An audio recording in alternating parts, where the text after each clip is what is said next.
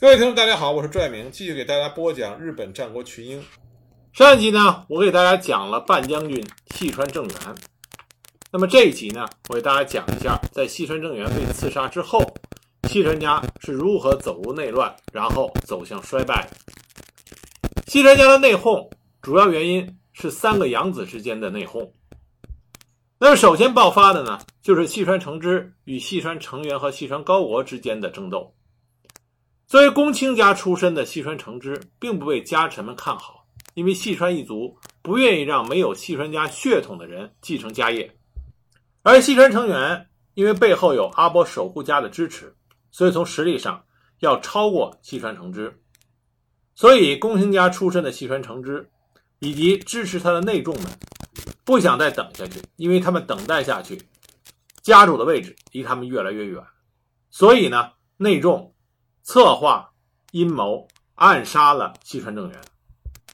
在成功刺杀了细川政元之后，那么细川成之和支持他的内助们马上就派兵去攻打细川成元，并且细川成之从幕府将军足利义成那里获得了继承细川京兆家的许可。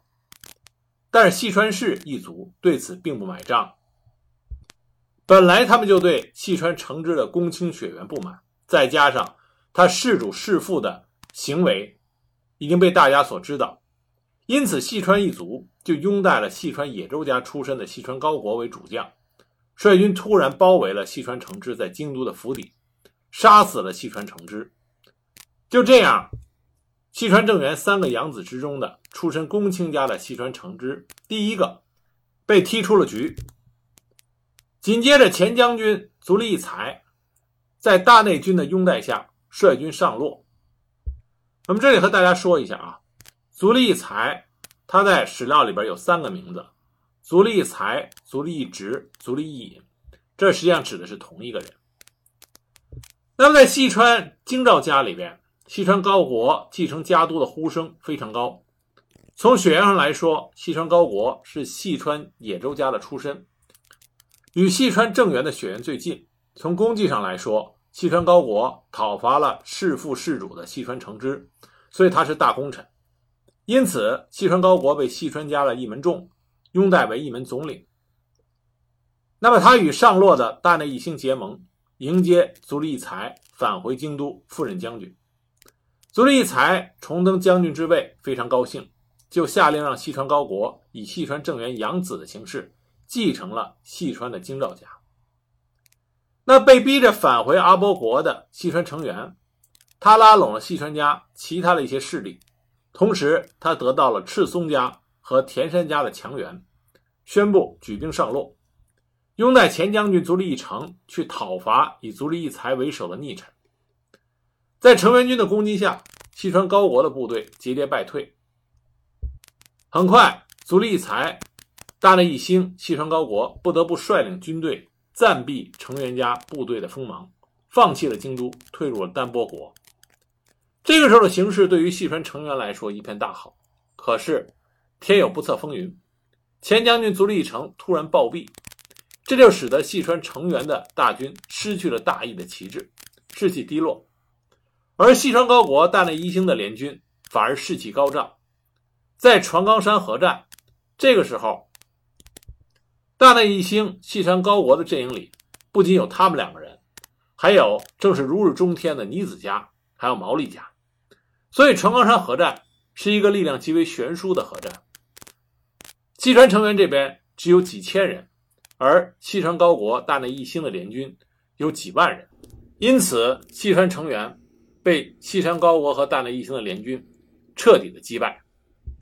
足利义才、细川高国、大内义兴。他们再度夺回了京都，但细川高国他之所以能够夺回京都，主要依赖的是西国的强大名大内家的势力。可是大内义兴不久以后就率领他的部队返回领国，因为他在京都待的时间长达十年，已经错过了在地方上发展势力的黄金时期。而这期间，尼子经久、武田元繁这些战国大名纷纷崛起。威胁到了大内家在西国的霸主地位，所以大内义兴决定返回领国，经营大内家的领地。那大内义兴返回领国，细川成员得到消息以后，立即就派遣重臣三好之长率领军队上洛。那失去了大内军支持的细川高国，自认为没有办法去抵御细川成员的军队，所以就退往晋江国去投靠六角家。但是足利义才拒绝退往晋江国，并且暗地里与细川成员结盟，准备迎接细川成员的军队上洛。本来形势对于细川成员来说是一片大好，可这个时候细川成员再次出了昏招。他居然待在阿波国，没有去京都。尽管三好之长在上洛的时候得到了各方的支援，军士曾经达到了两万人，但是因为细川成员他纹丝不动，还待在阿波国，所以呢，那些支持成员军的各地大名和各地的国众，认为成员军根本没有长期留在京都的打算，所以很快就带着部队离开了。那西川高国在六角定赖的支援下，率军反攻，他的总军是达到了四五万人，而三好之长这边就只剩下了约五千人左右，根本不是高国军的对手。而且最悲惨的是，三好之长因为年迈，再加上过于肥胖，在他被打败的时候没有办法突围，结果被高国军抓获，当场被杀死。跟他一起共赴黄泉的还有他的两个儿子，三好长泽。和芥川长光。那么细川成员为什么待在了阿波国没有上洛呢？是因为他身体不太好啊。这个时候细川成员已经快不行了。在三好之长上落之后，细川成员就一直是卧病在床。在得知三好之长战败身死之后，病入膏肓的细川成员急火攻心，一命呜呼，年仅三十二岁。西川高国这个时候就得到了暂时的胜利。但他也有自己尴尬的事情，这就是他和幕府将军足利义才之间的关系。因为足利义才在三好之长上落的时候背叛了西川高国，但是足利义才没有子嗣，所以西川高国这个时候手中除了足利义才以外，他没有其他的选择。能够继承将军位置的还有两个人，一个是足利义为，一个是足利晴。但这两个人，一个在阿波守护家的庇护下，一个是在赤松家的庇护下，这两个家族都站在细川高国的对立面，所以细川高国除了拥戴足利义才以外，别无他选。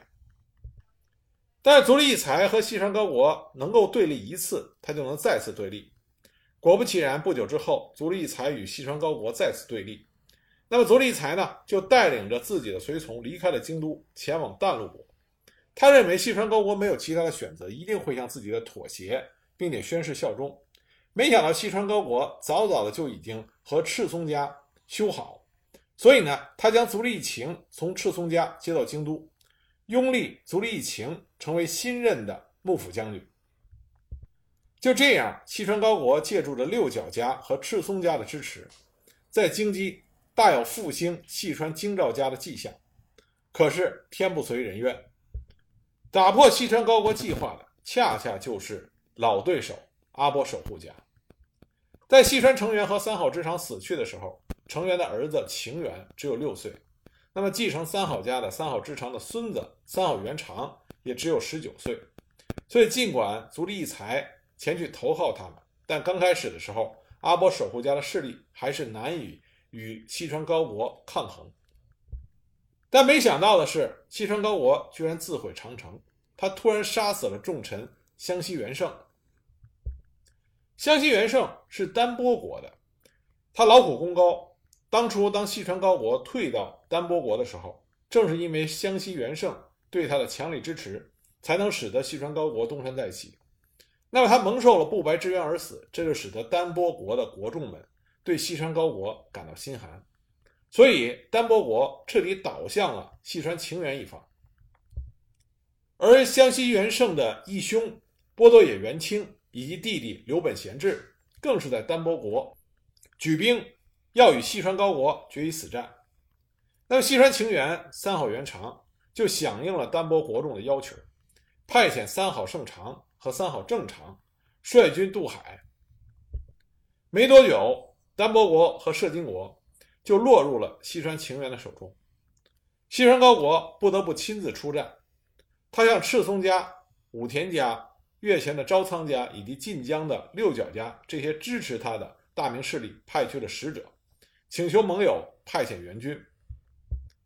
但这个时候，西川晴元的军事正盛，所以除了若狭的武田家派出了两千援军以外，其他三家都不想与晴元的大军直接作战，都做壁上观。啊，这里边的武田家呢是若狭的武田家，并不是甲斐的武田家。那失去了支持的西川高国的军队与晴元的军队在贵川交战，结果西川高国战败，逃回了京都。紧接着，西川高国带着幕府将军足利义晴流亡晋江国。那么西川晴元和三好元长就拥戴着足利义才的养子足利义维。渡海来到了京都，但是由于西川晴元方的势力在瓜分细川高国领地的时候侵占了不少寺院的领地，朝廷对他们有些不满，所以刚继位不久的后奈良天皇一度拒绝了足利义维的任官申请，但最终呢，朝廷还是批准让足利义维成为将军的继承人。那细川高国并不死心，他说服了朝仓家。和六角家三家组成了一支共五万四千人的军事反攻上洛。那细川晴元家的军队数量要比这个时候细川高国联军的数量要少得多。但是在作战之中，因为三好元长率领的阿波国众表现神勇，击败了朝仓军，扭转了败势，所以双方在京都陷入到一种对峙的局面。最终，因为六角军和朝仓军不愿意长期在京都，纷纷退却，西川高国最终也只能返回了晋江国。而西川晴元这边呢，由于刘本贤治的谗言，他和三好元长爆发了冲突。三好元长率领自己的部队就离开了战阵，回到自己的领地。西川高国退回晋江以后，他仍然没有死心，为了重返京都而四处的奔波。西川高国最大的问题是他没有自己的部队，他只能不停的去拉拢其他的势力，与自己联合起来共同出兵。他曾经求助于仁木氏和北田氏，但都被两家拒绝。后来他又去了出云国，找西方正如日中天的尼子经久，帮他率军上洛，但是尼子经久也拒绝了他。